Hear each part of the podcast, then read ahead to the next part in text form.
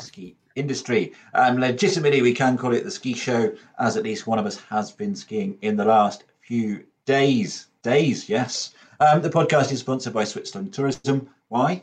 Well, it's because uh, they have some of the best skiing in the world.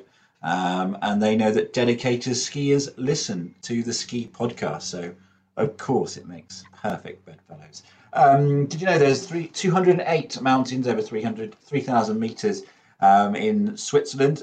Um, 24 of them are over 400,000. So no wonder they've got such good skiing. Um, and an unrelated fact, which I quite liked Iain when I was researching this, is that um, Switzerland is the second only country to have a square flag. That is a good stat. Um, I hadn't really considered it, but um, yeah, okay. There you go.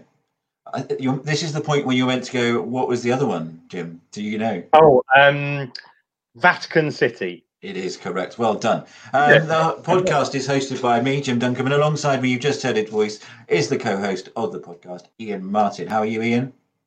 Yeah, I'm I'm good, but I'm already jealous because you said just then, I think, that you've been skiing in the last few days. Uh, how did you how did you manage that, Jim, and where did you go? Well, hold on, Iain. You're interrupting the, the strict format of the show here. I meant to do the bit where I say, don't forget to contact the show. You can find us on Facebook, um, uh, get on Twitter at the Ski Podcast. Um, you can email Iain at the ski podcast.com or go onto our website, theskipodcast.com.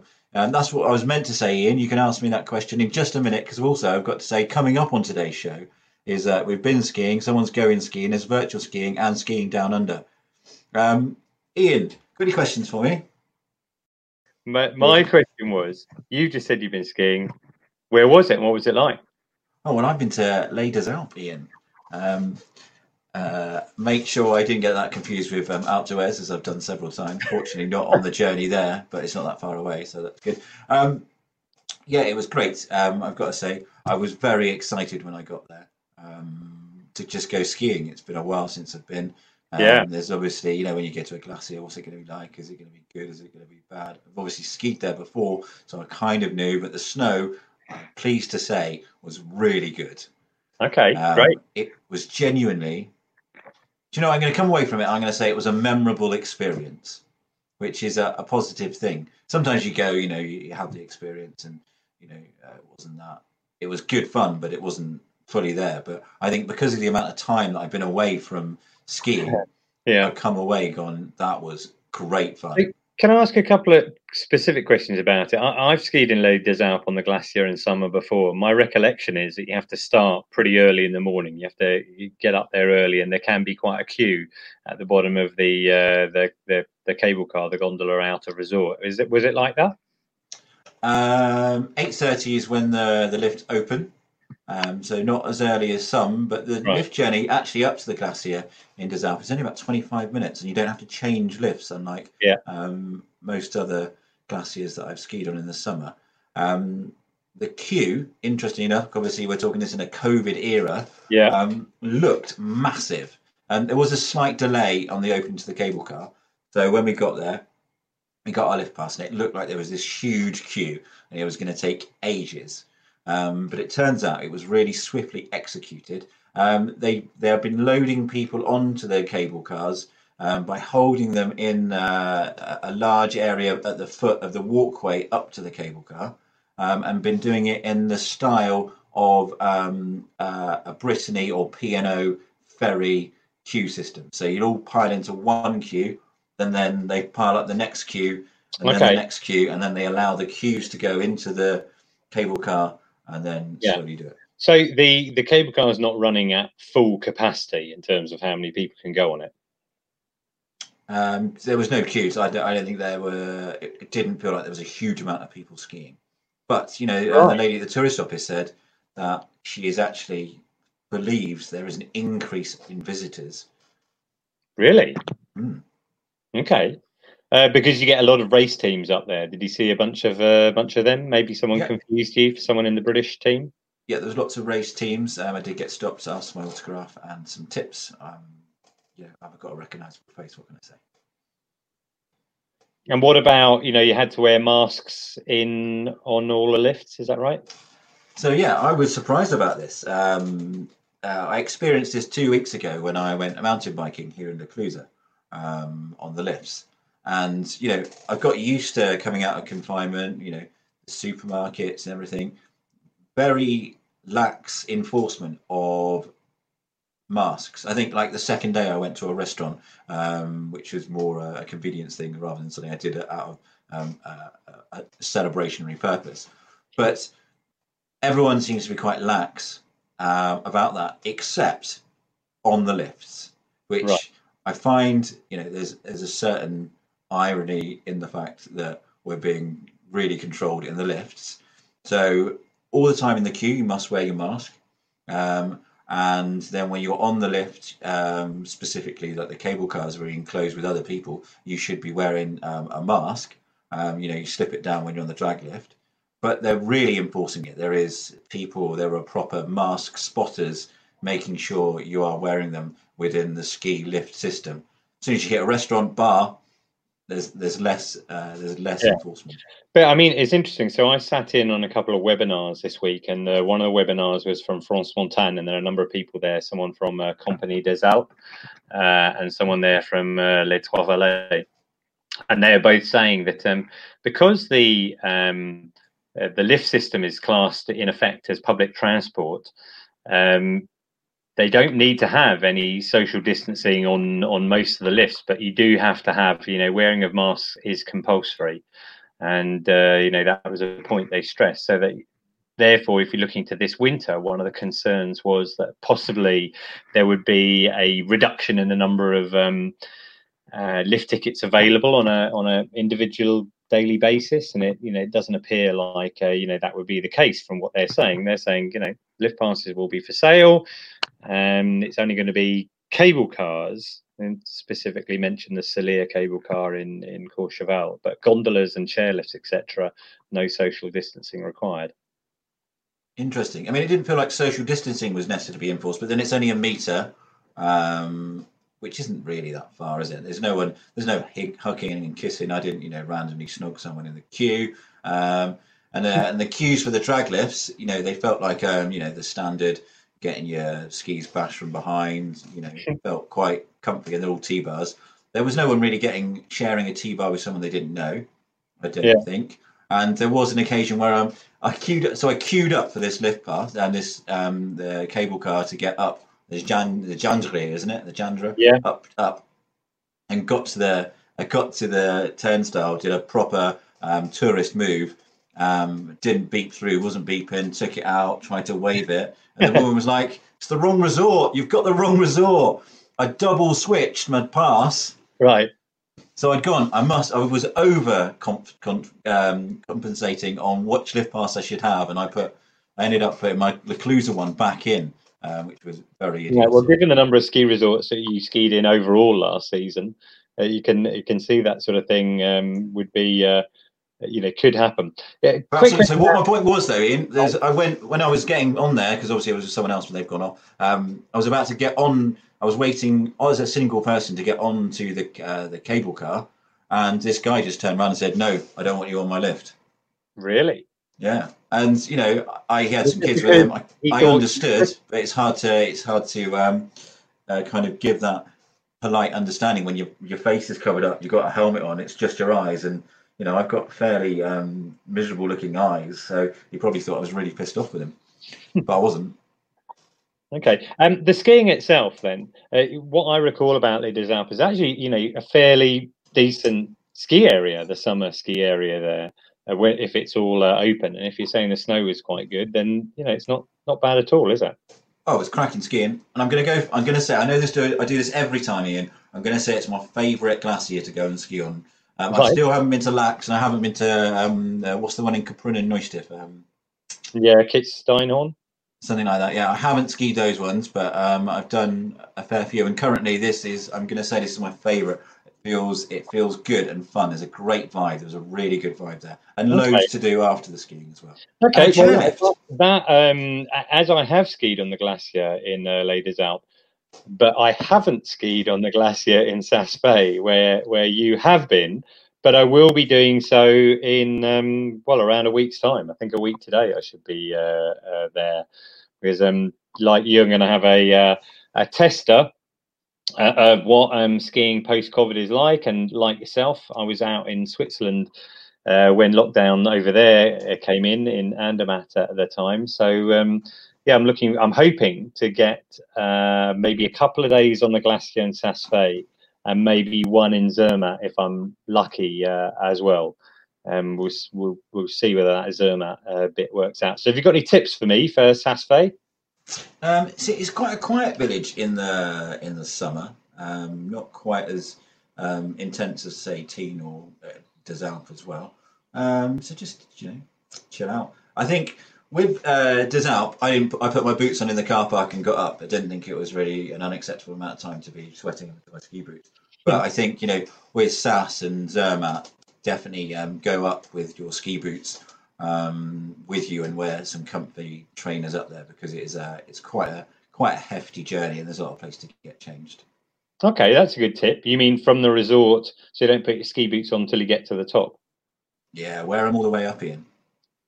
And, with Saas, get that when you're early, it's a lot colder than I think there's out because it doesn't get the sun because it's in the it's in like um, set into the mountain, um, and it's a bit more um, intense and eerie in a way. And, and the the pieces are a lot harder um, when you first get in. So that first little slide, when you get down there and you're being overtaken by all the racers and stuff as you go, oh, I've been skiing for six months, um, is a is a little bit challenging. But um, once you get there, it's good fun. It's uh, right. It's okay. There's not much. There don't there's a park there. Well, the fact that you're saying it's a bit quieter, and maybe there aren't as many bars, and the fact there isn't a park or, or you know those sort of things aren't going to affect me. I'm uh, uh, I'm pleased to pleased to say. So I do I do believe that um, there are there are marmots in Saas-Fee that um, are very um, friendly with humans and they're quite fat and you can actually go and feed them and stroke them. Yeah, they have marmots in Zermatt as well. In fact, um, there, there, are so many marmots in Zermatt. There's actually um, a lot of debate as to whether or not they should cull them. Have you ever heard about that? I've never heard about marmot culling. Yeah, but, um, there's a there's a what, um, what, what, what risk do they pose to the public who need to be culled? Well, I think they're destroying uh, because they're right in the town. You know, they've uh, as more and more people have been around, they've uh, developed more. Uh, they uh, around the town, they dig up people's gardens. They, you know, you're classed more as uh, as vermin, and so they've had to try and control the population. You know, they're damaging buildings as well. You know, they can dig below retaining walls. Um, I think so. So I think yeah. the, I think the marmots would have a strong argument that um, they were there first, and actually it's the humans that should be culled because their natural habitat has actually been tarmacked, and right. now they're being told that they can't be there. Sounds okay, well, if, if I end up in a conversation with any locals about that, I'll, I'll put forward your view that uh, maybe they should be culled instead. Yeah, that's it. I'm advocating human culling.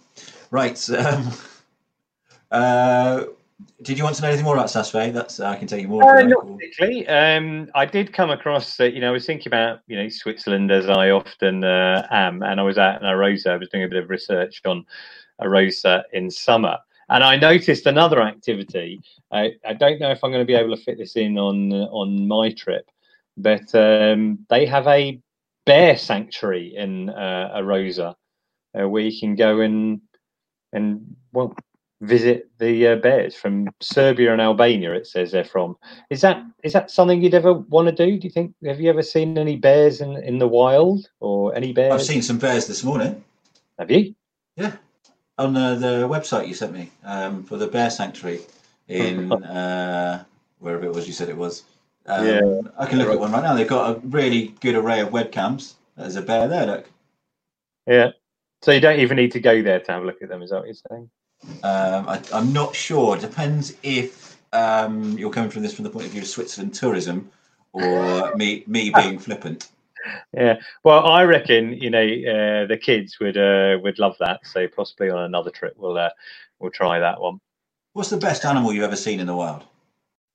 I wish I could say I've seen, you know, a wolf uh, live, um, and I know there are lots of them in, in, the Alps. Although maybe if I had, I would change my mind about that. Um, but Bukata, I've seen a Bukata while I've been trail running uh, in the Chamonix area, and you know that's a, an impressive uh, animal. We saw some of them the other day, and there's quite a few tame ones around here. Like I've got a photo of um, our children being like um, two meters away from it as it just chilled out and followed us along this footpath. Right. Um, you know, and I did some climbing the other day, um, and it was a very swimming with dolphins moment. They came along and climbed the rocks with us. Right. Okay. Cool. So La Clusaz, a place to go if you want to do a bit of that.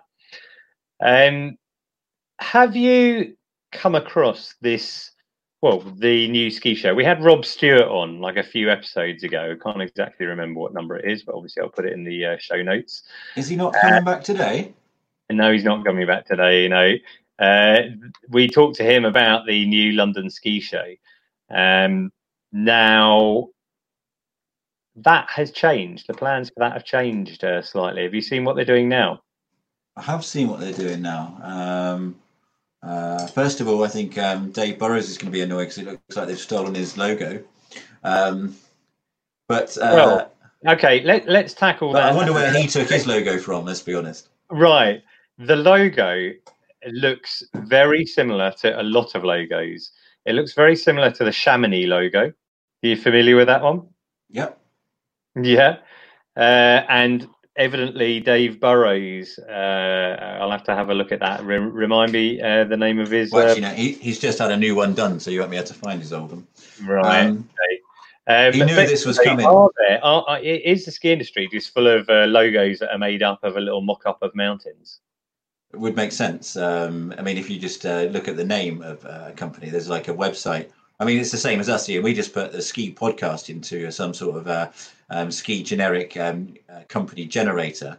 Uh, yeah. It crunched the numbers. We could have had the podcast about skiing, the ski podcast, Alpine podcast, the Action Super Ski podcast, but we just went for the ski podcast. So yeah. They've come up with at least a mildly original sh- uh, name for their ski well, show. Their logo is very similar to several others, but it is now called uh, the world's largest ski show. Now, I have a particular point about this is that there's a uh, there's no use of the apostrophe in the wor- word worlds, and that irritates me. I'm probably not going to go because of that lack of an apostrophe. I mean, I'm going to go because I want to see Norris McWhirter there um, uh, adjudicating to prove that this is the world's biggest ski show. Um, hopefully, Roy Castle and Cheryl Baker will, will appear as well. Um, Roy Castle's still alive? Uh, I think uh, I think not. I mean, I think I hope Cheryl Baker is. Yeah, well, yeah, I should. He was replaced by. Um. So the, the world the world's large, largest ski show. They were going to do a ski show um, at uh, the Snow Centre, but you know, COVID, this and that, etc. Um, decided that you know it's too difficult to try and arrange something like that when they didn't even know when it was going to uh, open, and instead, it's going to be a massive uh, Zoom or virtual uh, event.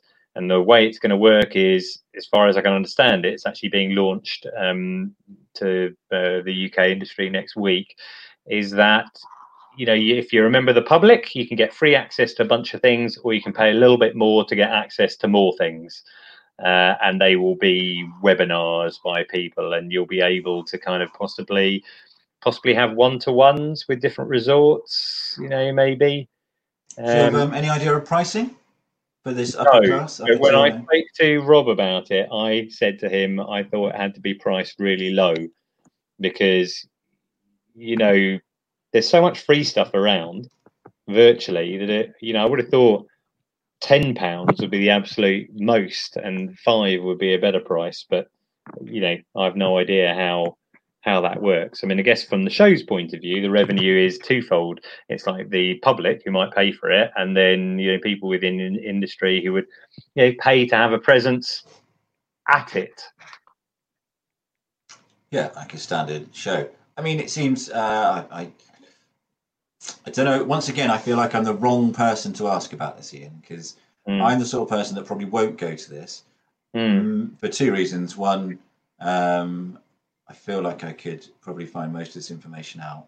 Um, for me, going to the show is about the surprise of finding stuff, right? You know, mm. you can get into, uh, you know, I know you, you can virtually do this, but it's also about this social part, the interaction, the meeting old people that you haven't seen for a while, um, and you know, getting free stuff. I lost you for a minute there, Jim. Yeah, I don't know. He kicked me out the studio for some reason.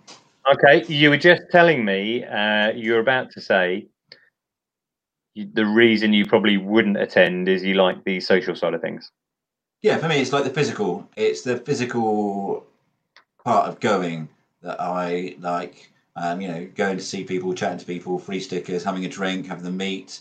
You know, those other parts of it. Um, I know I like discovering stuff, but um, and physically looking at things. Like for me, I'd rather go and physically look at a ski than just see it online again because you know that's the sort that's how I approach life as it is. And secondly, um, because it's not something I'm physically doing, I'm likely to forget. Like I generally forget most things in my life that I'm not physically doing. So it'll pass, and I go, ah, I wish I'd gone to that. I mean, I'd like to go there. There's a webinar with Glen Plake. That'd be pretty cool to to to dip into. Yeah. and there's a few other, you know, interesting speakers. Don't know. Yeah, I mean, I think you know because it's like something relatively new. It is quite hard to to see, yeah, how it would uh, necessarily work. But I kind of agree with you that you know you go to the ski show for the day, you could see kind of you know everything and everything you want to for the day itself. But you know, I think I'll I'll hold my my judgment back till I've heard a little bit more about how they propose that it's going to work. Are you going to have a stall there, Iain? You are you going to? Um... Well, um, I don't know exactly how it's going to work. I mean, maybe maybe there'll be a, a podcast there, but it's hard to see how that. You know, we did talk to the show about doing a podcast. You know, in their um, in their talk zone, and you know, I I get that, but um, I don't know.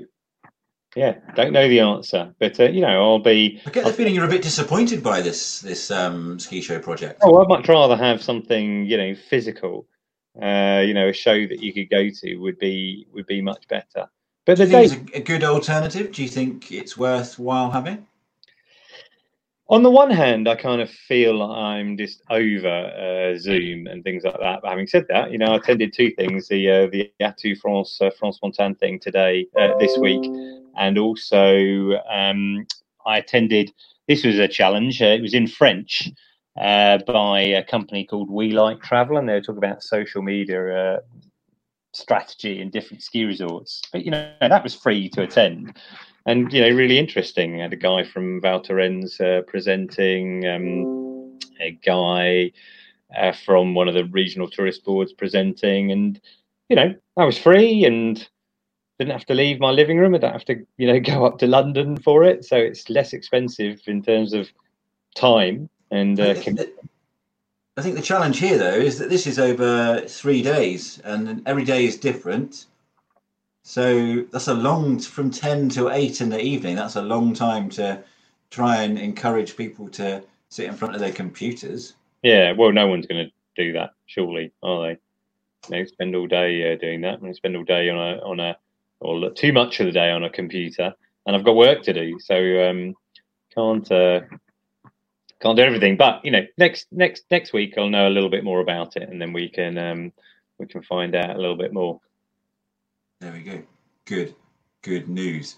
Um, uh, you said, Iain, that uh, next year, yeah, this, in a few weeks, you're going to Saas-Fee, but next year sounds like it's going to be a bit trickier for you to get to the to the mountains. Do you want to talk about that? Are you so think... cross about it that you can't but can't bear to say it?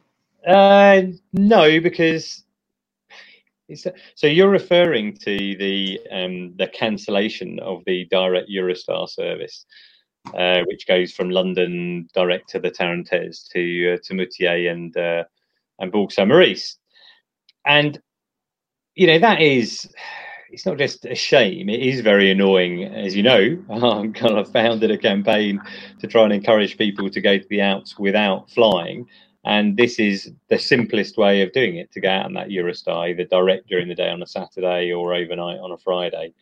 Um, and you know there's a strong lobby group and there's a lot of work going on at the moment between you know myself and daniel at snow carbon and um, POW protect our winters in france and in the uk where you know by the time this comes out we'll have probably um, started this open letter that we're getting people from the industry to sign, you know, whether it's resorts or uh, tour operators, etc., to send to Eurostar to try and start some dialogue to see if we can get it uh, reinstated.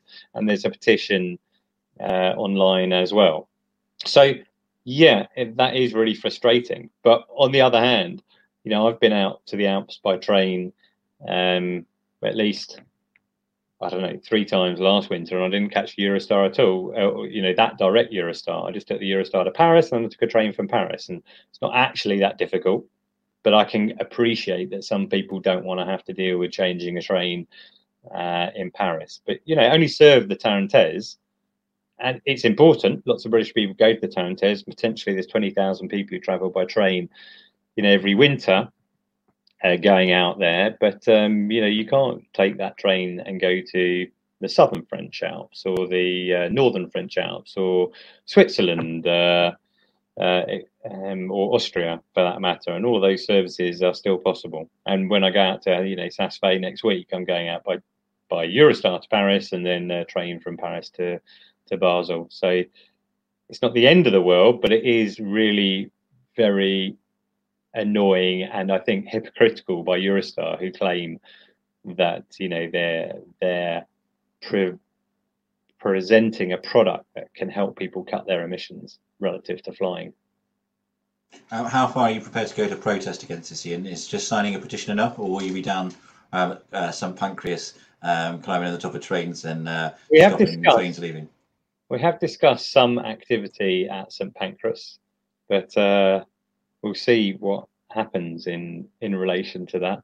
But um, I'm not. Uh, I've not been too involved with Extinction Rebellion uh, yet, but um, you know, I think uh, it'd be interesting because you know, in terms of the, the French side of things, it has a big impact on the uh, economies down there. And they don't want more cars, you know, traveling down that valley. Which, you know, if you take out twenty thousand people traveling by train, they're going to find some other way of uh, uh, getting there, presuming they still go to that uh, um, area. So, there's and there's a potential increase in in traffic and congestion. And if you've ever driven down the Tarentaise as far as Bourg Saint Maurice on a on a Saturday during the season, you'll know that that's a big problem. Yeah, I mean, yeah, get rid of the cars. That's what needs to happen in this area. It's insane. Like even where we are, like it's incredible the amount of vehicles traveling up and down. I mean, it's absolutely unnecessary. I think it could easily be tackled better. Yeah. So so we'll see how that one um, progresses. Um, you know, can you can you get a big you know international company like Eurostar to change their mind? Uh, I don't know, but we're certainly going to going to try. Well, yeah. I mean, Netflix still hasn't um, commissioned the third series of OA. What chance do you have, Iain? It's my opinion. And also, they were talking. You know, I think there's a big petition out there to refilm the last season of uh, Game of Thrones as well. But so far, that, that hasn't happened yet either. I'd like to see a petition for them to um, reinstate the end of last winter season so we can see a bit more. Um, but that won't happen either because God yeah. is not listening to anything I'm saying. Right. Um, uh, should we go down under now? What's that about? Yeah. Yeah. Well, I um, was lucky enough to uh, interview uh, Rachael Oakes Ash uh, last week, and in fact, you can. Some of you may have already listened to that because uh, it went out live uh, on our, our uh, Facebook page. Um, but you know, she is the expert about skiing in Australia and New Zealand, and I, I talked to her about about that. Okay, so um, we're uh, live. I'm delighted to welcome from the other side of the world Rachael Oakes Ash who is the uh, the founder and manager of uh, snowsbest.com, uh, uh, the go-to site for information about hmm, skiing in Australia and New Zealand. So, hi, Rachael, from this side of the world. hi, Iain. It's very kind of you to say that I'm that go-to site. It's very kind. I think you are. What would just remind me what the time is in uh, Australia at the moment? Wine time. It's um, it must be, gosh, five thirty in the afternoon. But it's winter, so it's dark. Yeah. Yeah. Okay. Well, you know, if it was wine time for me, that would be a worry because it's only half past eight in the morning here. I, I thought you might have actually had a beer with me. although uh, you know coronavirus does make me feel like that from time to time. Journalist first, and then you kind of segue to become a ski well, specialist. You know, skiing's not cheap, is it? So, if I wanted to become a better skier, I thought, how can I do this? I'll um, become a ski journalist, and then I started looking into the stats for Australia, and not many people realize, but Australia is the number one international inbound market to British Columbia, to Utah, to Aspen, to Colorado, to Japan, right. to New Zealand. So all we we sometimes are in the top two with Britain, but we'll see. Um, often it's with Brazil too, though. But um, so I went to the mainstream papers in Australia and suggested to them that there are, you know, at least 800,000 Australians that ski and snowboard. And there are, it's a, you know, a billion, multi-billion dollar industry in Australia, mm. then the amount of dollars for advertising from these North American resorts, and obviously Japan, because if you've been to Japan, you might as well be skiing in Australia, except with sushi, and um, and much more culture, obviously, and uh, the my editors said yep, and I had two editors want the column, and I ended up with Fairfax, and we did a column called Snow It All for ten years, and then I launched and this website. To clarify for people over on this side, uh, they publish newspapers like the Sydney Morning Herald. Is that yes, right? So the Sydney Morning. I was in the Sydney Morning Herald in the Age, which is, I guess, like the Times, you know, in yeah. London. Um, and uh, I had a column every week throughout the winter months, the Southern Hemisphere months, for ten years, and then after Sochi, I launched um, Snow's Best. And we're and your column there, because you, hmm. you mentioned uh, Miss Snow It All. That is your that is your kind of title, yeah, Miss Snow It All. Well, that's my moniker, as they call it. Yeah. Um, we started with at Miss Snow It All when I had the column, and so while I had the column, we were just you know social media had started, so we were building I keep saying we, but it's actually me. But we were building, we were building the, the um, social media, the royal way. I know, funny, isn't? It's because I hate, I like when I employ people or I employ contractors, etc. I want them to feel that they they have ownership of what they do and ownership of the site because snowing, you know, skiing and snowboarding is a massive community that brings people together from all over the world. So I'm really careful not to say my site or I. And yeah. I have this amazing girl that works with me, and she consistently refers to our site as our and we, and I love that. But I keep forgetting it's only me now. So damn that 2020. Yeah. Well, so um yeah. So anyway, I'm rambling. Go on as the, as the expert there on you know Australian and New Zealand skiing, I guess you've cultivated that. And one of the reasons I wanted to have you on yeah. is because you know for us over in the northern hemisphere, it's very very interesting to see what's going on because you know although there are some glaciers open, yeah. there's not much skiing going on uh, yeah. in Europe at the moment.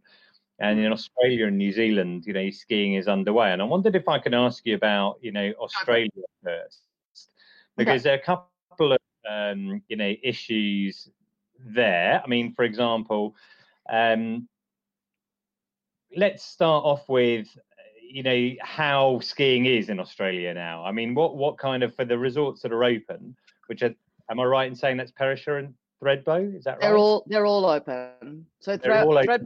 Perisher. Well, actually, no place? No, they're not all open. Sorry. Mount Buller opened and then it closed yeah. due to we've, we've got really, really, really bad snow season on top of yeah. the COVID crisis.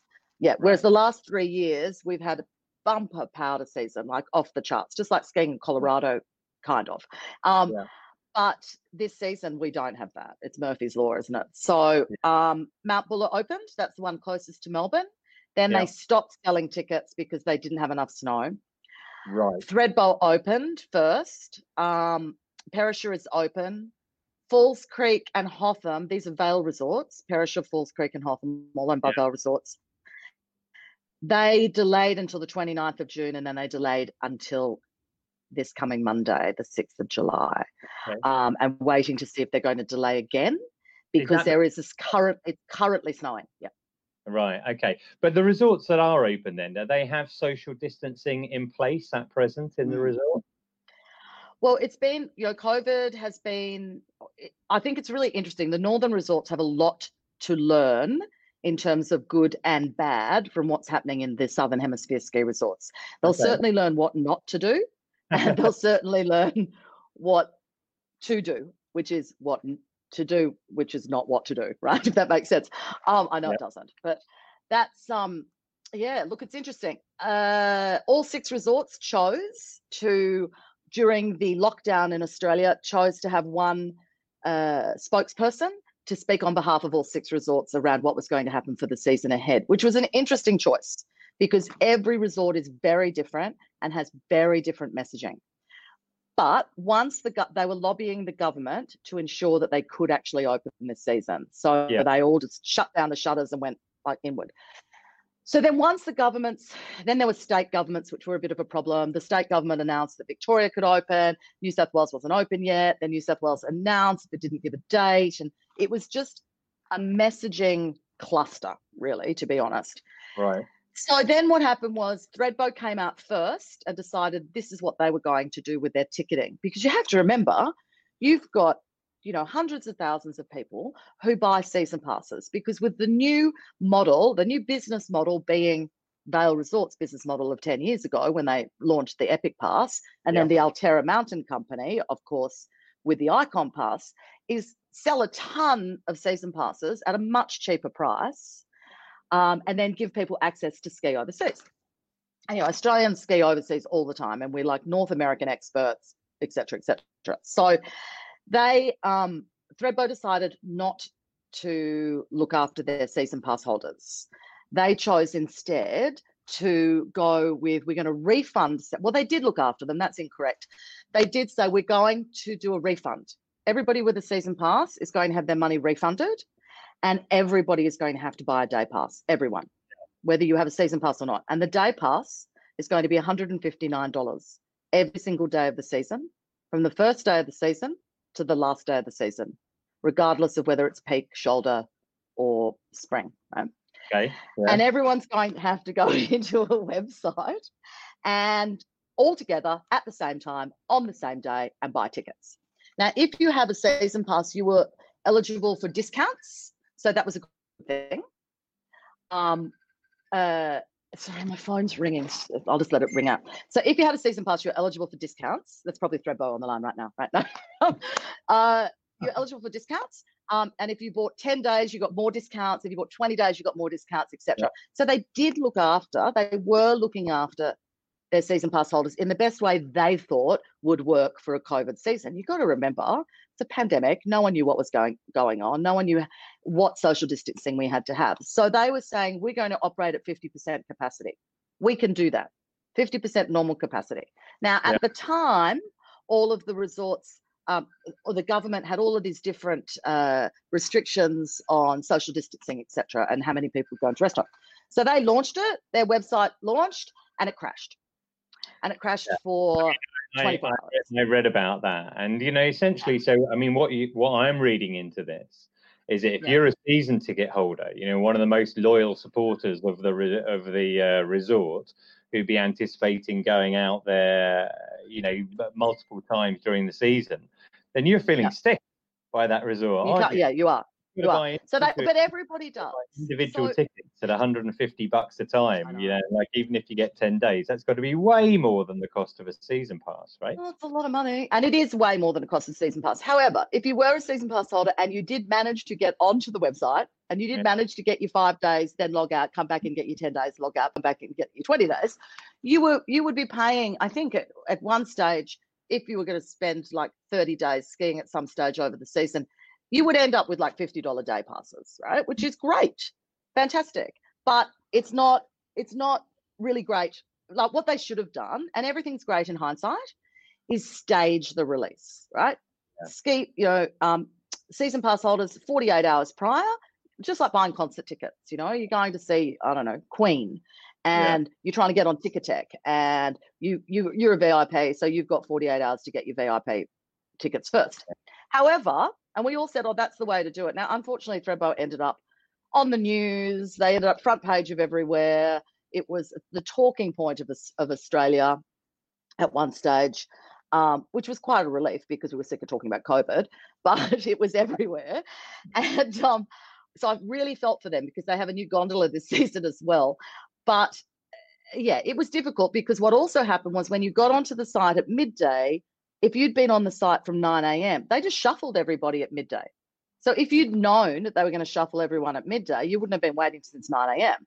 The other so problem was three hours and then lost their place in a queue. Oh, people were waiting for long. long yeah, oh, yeah. So if you're waiting three hours, so I had two devices open.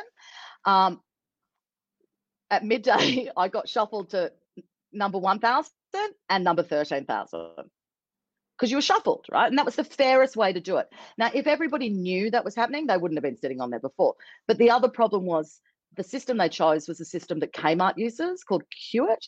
Anyway, Queue-it would keep like if you go on, they cookie you, right? So they take your cookie, yeah. you've left and gone, oh, I'm not buying a ticket, but you're still in that queue. So you look, it looks like you've got 30,000 people waiting, but you don't. You've got a whole lot of people that jumped in to have a, a nosy because it's the first resort that's it. there, as you say, for the Northern Hemisphere. If by chance, you know, ski resorts this winter decide that, you know, they need to uh, restrict the number of people on the slopes and they think about how they're going to sell those tickets because what you observe. You have to think about that way Epic Pass is sold and Icon Pass is sold. A number of resorts already in the Northern Hemisphere have sold season passes. For example, a Portes du Soleil ski area, yeah. Uh, which crosses uh, France and uh, Switzerland. Yeah. We're selling part, season passes at a discounted rate because, like a lot of people, there's you know there's a business advantage. They'd much rather have the revenue in early uh, and and and give them some kind of you know cash flow continuity. But if they get to that situation where they then you know discover that they've got to limit people on the slopes, they need to have you know a way of selling those passes efficiently. Well, this is the problem, and you've got to feel for you've got to feel for Thredbo because they had to operate at fifty percent capacity. They had to know exactly how many people were going to be on that hill at a time. And now, because there's no snow, that number has reduced even more. now, the things that they have been doing, it's kind of like there's one square meter by one square meter of snow, but their social distancing is 1.5 meters. So, really, just, you know, it's really hard. So, what they have been doing, Thredbo, and hats off to them, is they have been going to people that were skiing on particular days since the season has started and giving them 50% refunds, etc. Because the snow hasn't been great. It's been a disaster. Um, in terms of brand damage. They want to get that brand back, and good on them. The yeah. other problem, of course, is that even if you had staged your tickets, which is what Vail Resorts Australia have done, they then came out later. And trust me, these guys always come in first. So it was interesting to see them sit back and watch what was going on and then go, well, let's see how we're going to do it. So they staged it. They decided they were keeping the Epic Pass.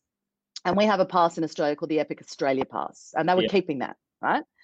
But they were keeping it. However, if you were an Epic Australia pass holder, you had to register the days you were going to be there up until July 13. After July 13, they believed there would be enough terrain open for them to be able to maintain social distancing with enough with all the Epic Pass skiers, etc., plus the one-day ticket people. Now that's because Vail Resorts have exceptional data. Like they have amazing data. It's basically their life and their business. So they're able to figure that out. So they staged and then they staged and even staging, and they started with tickets for people that didn't have Epic passes first. Um, and they they range from 111 to 170 dollars a day, depending what time of the season you were going, and it still crashed because right. the demand is so high. And then when the Epic Australia Pass came in, they've got three resorts here, so they went, okay, let's stage that. We'll do Falls Creek first, then Six hours later, we'll do Hotham. And six hours later, we'll do Perisher. It still crashed. So, really, I guess the message for everybody in the Northern Hemisphere is start your IT and server bandwidth issues now. Yeah. Now. because that, it's a, a disaster. I think there's obviously a lot more resorts in in Europe, but equally, yeah. you know, probably the volume of people going is uh, better. Okay, could, could we turn to New Zealand? Uh, it, it seems mm-hmm. to me that um, apart from the fact that Australians are not able to go there at the moment. Um, the situation seems to be, you know, much better in New Zealand because, as far as I can uh, see, um, the resorts have, uh, you know, had Cardrona and Treble Cone open like uh, in the last week or so, and uh, uh, Mount Hutt open before. In fact, I got a picture of uh, Mount Hutt, I think, from their opening day.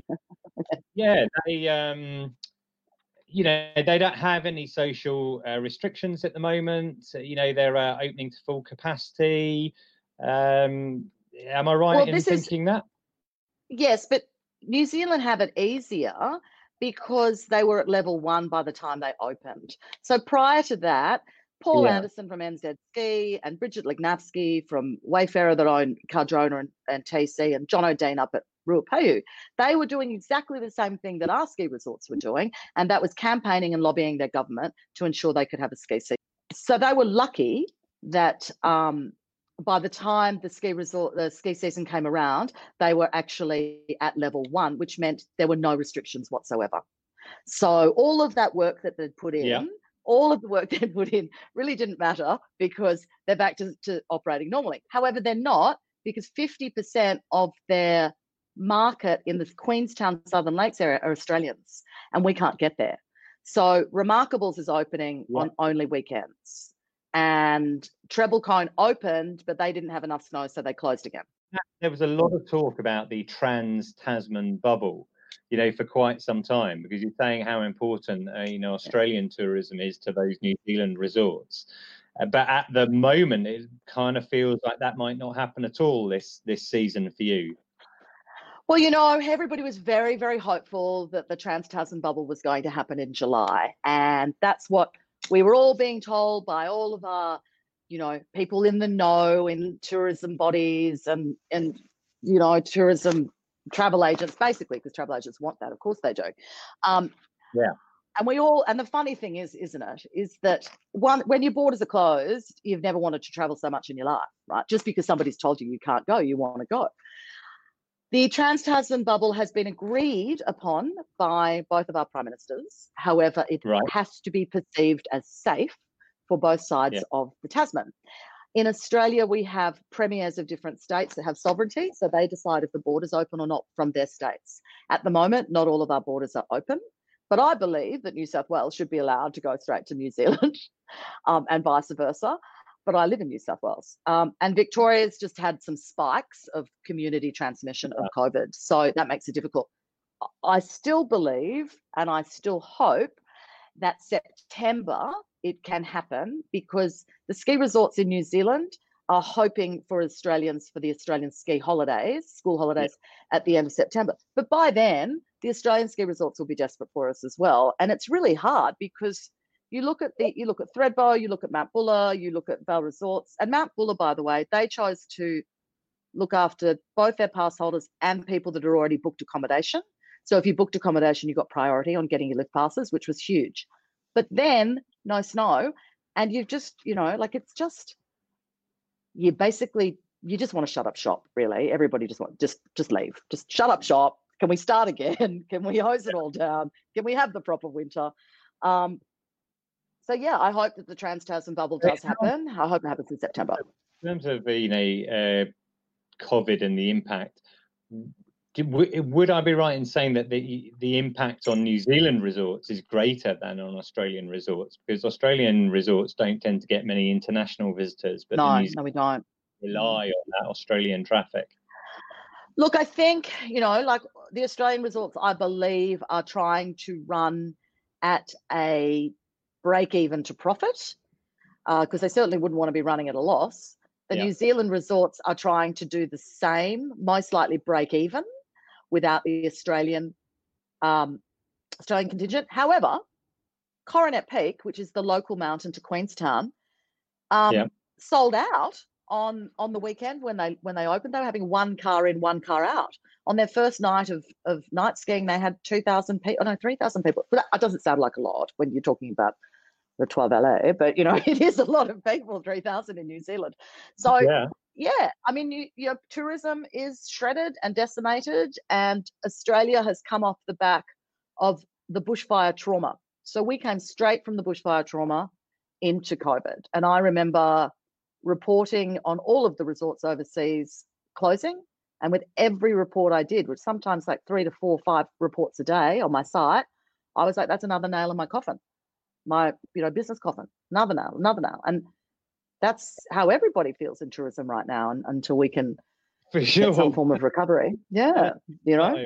That's right. I mean, like I said, you know, in Europe there are, uh, you know, a number of positive signs. Uh, you know, you've got glaciers open in uh, for skiing in, in, Austria and Switzerland and France at the moment, and trying to get mm-hmm. that positive message uh, out there that it is it is possible to ski. You know, it's certainly with uh, restrictions uh, in place, but getting people to understand that. And what we do have an advantage in the in the northern hemisphere is that we still have, you know, four five months until the ski season yeah, you do. starts. You so do. there's plenty of time uh, for positivity. And if you think five months ago, well, five months ago was February. You know, things we've gone into uh, lockdown and you know starting or have come out of it in that period of time, and you know the infection rates, uh, etc. in on the continent, uh, you know, are very low. Uh, so you know, I'm very positive, uh, uh, mainly because I'm an optimist, and it's also. you want to go skiing, right? You know, I want to go skiing uh, as well. That, about it's you know, hard though. It's, uh, it's winter. Hard think... Sorry, Em, go on. Well, uh, for the states, it might be a bit more uh, uh, difficult because I think that you tend to tend to spend quite a bit of time in the states in the northern uh, winter. Is that yeah. right? Yeah, I live in Park City normally in Utah, oh. and um, that's my home base. But I came back to Australia for family reasons, and then I ended up here for COVID and haven't been able to leave. Um, I think with the northern hemisphere and the fact that you were talking about keeping positive and remaining G'd up, we did a whole lot of stuff to try to keep people G'd up because we just didn't know if there was going to be a season. We ha- had a very short amount of time to decide if there was going to be one. Yeah. Um, and so you have to take your hats off to the resorts in Australia for actually getting it done. Um, I don't think there is any more anybody more and more. Um, I have to be careful here. Um, you know, like white privileged, entitled skiers without a lift pass, they're angry, right? but there's a lot more to be angry about than that in this yeah. world. But I think what it is is we're all so highly triggered because we're all living in a traumatic state without realizing that that's what we're living in. Like everybody, mm. people in the resorts, people trying to get a ticket, people trying to keep their business alive, somebody whose family, you know, got COVID and, and died, whatever. Everybody is in a really traumatized human situation in 2020. And the macro becomes micro. And so therefore, if you can't get a lift pass and you've got to wait 24 hours on a on a um, website, oh my God, it is akin to mm-hmm like the worst thing in the entire planet that could possibly happen to you. So, so I'm I'm writing a piece at the moment called "Dear Everyone, Just Take a Breath," mm-hmm. because it has been a disaster and it has also been joyous. Um, and I mean the thing about knowing that we can actually go skiing has yeah. been joyous, and and the fact that resorts can open again. But I think America's going to be tough. Yeah, on the joyous point of view, yeah. I have to say that I um, particularly enjoyed the uh, lockdown videos that you oh, uh, arranged through social media. And I mean, they were great. How did you? I mean, I guess you just asked people through the social channels to, you know, put you know, together their clips, did you? Kind of. So we there was a TikTok challenge, I think, which was uh, right. where I think you're wearing something and then you click your hands and you're wearing something else or something. Um, I'm not really on TikTok. Right. Um, so we have we've got you know we've got a huge facebook page following we have seven facebook groups and we have instagram etc and you know where everybody was in lockdown everybody was at home we, we in april we reached 21 million people in one month on my social and, and our, our traffic to our site quadrupled because everybody was at home really bored so yeah. Everyone was also really worried about whether they'd ski again. And all those fantastic ski things were coming out. That guy that was climbing, you know, from the above, the flat lay with the sheets, yeah. and, and that awesome guy in England who had the chairlift in his backyard and his kids. Amazing. Oh, so I interviewed another episode of the podcast actually. Oh, what a top so guy. Really, really, enjoyed talking uh, to him, and he was just so kind of casual about the idea that he built a whole chairlift in his back garden. And you're right. So he had these viral videos, particularly early on, that uh, and I kept saying to people, I tried a couple of things first. One of the first yeah. things I tried was, okay, um, film yourself, film your après, and nobody really got into it. And I was like, oh, okay, let's try something else. So then then I said, okay, well, I just gave them, I just gave them directions and I posted on every single one of our social things and it went off. I got like, when you see them, we had four of them. People were yeah. sending in videos. One person created like the COVID chutes on their on their stairs and they were going down on a on a snowboard on the COVID chutes on their stairs. Um, somebody else was uh, in a swimming pool. Um, well, these guys were in a swimming pool there. A lot of people had T-bars in their lounge room. Yeah, they're lots yeah. of fun. Those lots videos are great. Uh, and, um, you know, well done for putting them together and, and you know, just like Thank giving you. people that positivity. Yeah. Uh, you know, and, and the chance to kind of in a period where everyone is kind of like locked down, really frustrated, what you're talking about, to remind people that, I mean, I'm looking forward to seeing that article that you're going to uh, put together there about, you know, just like, let's just chill out. Take a deep breath, people. Take a deep breath. Jesus, we're, we're lucky to ski. Privilege. Mm. Hey, Rachael, I'd like to thank you for um, giving up your time uh, uh, on the other side of the world and telling us a little bit about, you know, what's going on in the in the world of skiing in Australia and New Zealand. And people, um, if they want to kind of find out more, can go to uh, snowsbest.com or misssnowitall.com. At Miss Snow It All, just at Miss Snow It All on on social. We're at Miss Snow It All but um, snowsbest.com is our site. But you'll find us on social through the site anyway. It was so nice of you to invite me. Thank you.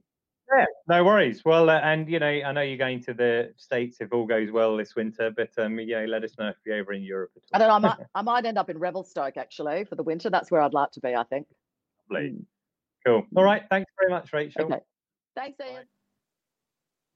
Um, so um, let's just imagine, Iain, that someone has skipped through that interview or hasn't listened to it at all. Um, uh, can they go skiing down under now? What's going on? Can I ski yeah, down under now? Yeah, I mean, you know, if they happen to be in New Zealand already, they can they can ski in New Zealand. Um, you know, for sure. Uh, and you heard Rachael say there that you know they got the highest ever numbers for one of the night ski sessions there at um, Remarkables, I think that was. Um, but you can't travel into New Zealand um, otherwise. And in Australia, yeah, the resorts are open in Australia. You know, as she mentioned, you know, they've had some struggles in relation to snow. Their, their, conditions haven't been that good. And also, since, you know, we chatted, Melbourne has kind of gone back into lockdown, and that's affecting, um, well, that's affecting the ability of people to uh, to go skiing in places like Mount Buller. But, you know, it's still open there, and uh, they're going to extend their season uh, a little bit. Um, so, so yeah, you know, it's it's skiing is possible down there if you happen to be there. But if you're British, you can't go to either country right now. It's a long way to go just to get turned around and sent home, isn't it? Um, I'm going to do it. Well, uh, reviews, that's what's the next uh, thing on the list. Um, we must have had loads of reviews flooding in over the summer, I expect. Um, yeah, you'd think so, wouldn't you? Because, you know, what else could people be doing during lockdown apart from sending us in reviews? But no, there are no new reviews on uh, iTunes. So, listener, this is a ski podcast first. This is the first time there's been not a single review. If you're sitting there, you know, listening to the uh, show, um, you pop onto iTunes and just give us a review because it helps other people uh, uh, find us and it gives us something to talk about in this segment. Otherwise, we wouldn't have anything to say. I mean, a couple of people said to me they really enjoyed that uh, Q and A with Graham Bell, but I'm not sure I can count them as as like proper reviews because they're dislike people who I know. I, I, did bump, I did bump into someone and they gave me a verbal review as well. They said it was very good, but um, there was a section in it that um, uh, they didn't agree with because you said it wasn't very good, um, uh, and I said it was good. But I think that's more of opinion, really, isn't it? Yeah. Yeah. Well, that's what we want. We want people's opinions. So, so give us a review, or you can go to our Facebook, which is at the Ski Podcast, or on Twitter at the Ski Podcast, and, and tell us what you think there as well. But on the bright side, by not reviewing us, um, it means the podcast will probably finish five minutes earlier. So that's five minutes more for you to do whatever you like. You could potentially write a review in that five minutes. Think about that, listener. Cool. So we'll be the next time we're back. I'll be talking about uh, uh, Saas-Fee, and it will be kind of early August, and then we'll probably take a break through August until uh, until September time. Well, it, Iain. It's sad news, though, isn't it? That's um, there is sad news because I next the next episode is going to be my last episode. Yeah, I know it. It is. I'm only I'm only saying it now because I want at least one sympathy card saying, "Well, we miss you."